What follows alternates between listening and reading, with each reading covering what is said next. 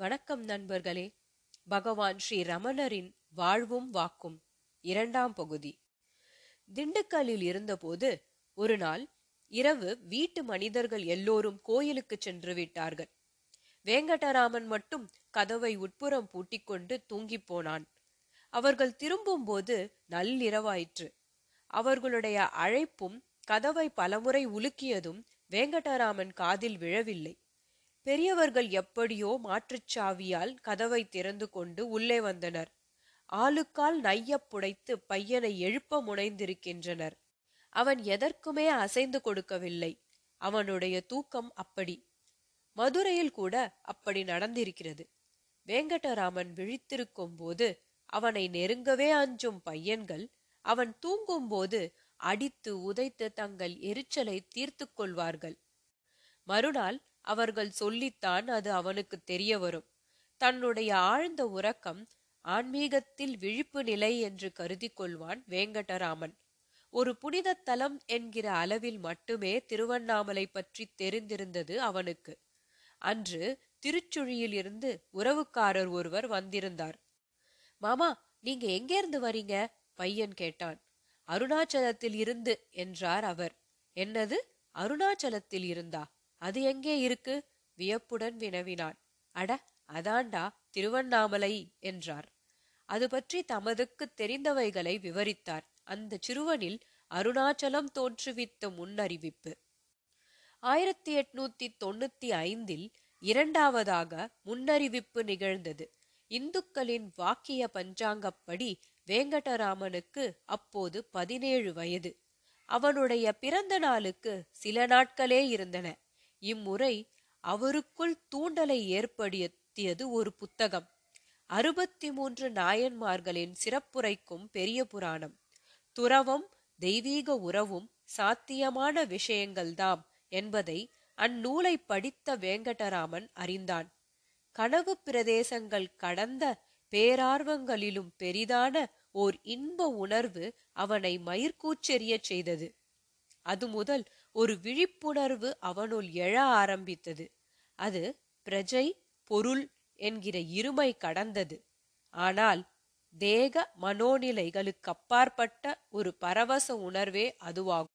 அதை அடைவதற்கு தேக மனோசக்திகளை முழுமையாக பயன்படுத்த வேண்டியிருக்கும். மதுரை மீனாட்சி அம்மன் கோயிலுக்கு சென்ற போதெல்லாம் அத்தகைய விழிப்புணர்வை வேங்கடராமன் பெற்றான். நான் அப்போது அதனை ஒரு ஜுரம் போன்றதாகவே எண்ணியிருந்தேன். ஆனாலும் வெகு இனிதான ஜுரம் என்று பகவான் பின்னாளில் அது பற்றி குறிப்பிட்டதுண்டு. இந்த அறிநிலை அவேர்னஸ் இடைவிடாத முயற்சியில் பெறுவதாகும். இதன் முடிவாக சுயம் வெளிப்படும் சகஜ சமாதி கூடும். இதில் கிடைக்கின்ற பேரின்ப உணர்வு மெய்யானது இடையறாதது. இயல்பான உணர்வுகளையும் வாழ்வின் இயக்கங்களையும் தடை செய்யாதது. ஆனால் இக வாழ்வில் சிலருக்கு மட்டுமே அரிதாக வாய்க்கிற அனுபவம் இது. பின்னாளில் பகவான் என்று போற்றப்பட்ட ரமணருக்கு வாய்த்தது. மதுரையை விட்டு அவர் புறப்படுவதற்கு சுமார் ஒரு மாதம் முன்பாக அந்த அனுபவம் அவருக்கு கிட்டியது. திடுதெப்பென்றுதான் அது ஏற்பட்டது. அப்போது அவருடைய மாமா வீட்டின் முதல் தளத்தில் உள்ள ஒரு அறையில் அவர் அமர்ந்திருந்தார். எப்போதுமே ஆரோக்கியமான உடம்பு அவருக்கு. இருந்தாற்போல் இருந்த மரண பயம் அவரை ஆக்கிரமித்துக் கொண்டது. அந்த பயத்துக்கு என்ன காரணம் என்பது அவருக்கு தெரியாது. ஆனால் அவருடைய மனது உள்நோக்கி தன்னிலையில் கரைந்து அம்மரண பயத்தை வென்றது. அப்போது பதினாறு வயது இளைஞன் அவன். அந்த குறுகிய நேர மன மரண அனுபவத்துக்கு சாட்சியாய் நின்று மரணம் கடந்த உண்மை நிலையையும் அவர் உணர்ந்தார். பகவானோ அது பற்றி விவரித்திருக்கிறார். கேளுங்கள். நான் இறக்கப் போவதாக உணர்ந்தேன். அது பற்றி என்ன செய்வது என்று சிந்திக்க ஆரம்பித்தேன். ஒரு டாக்டரையோ பெரியவர்களையோ நண்பர்களையோ அணுகி ஆலோசனை கேட்க வேண்டும் என்று தோன்றவில்லை. இந்த பிரச்சனையை நாமே தீர்த்து கொள்ள வேண்டும் என்று உணர்ந்தேன். இதோ உடம்பு மரணிக்கிறது. மரணம் என்பது என்ன? எனக்குள்ளாக நான் கேட்டுக்கொண்டேன். என்னுடைய உடல் உறுப்புகள் விரைந்து போயின.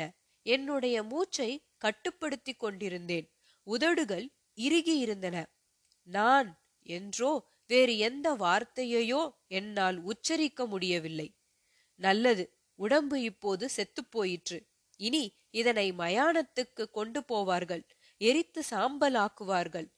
ஆனால் இந்த உடம்பு மறிப்பதோடு நான் மறித்து விடுகிறதா? உடம்புதான் நான் என்பதா?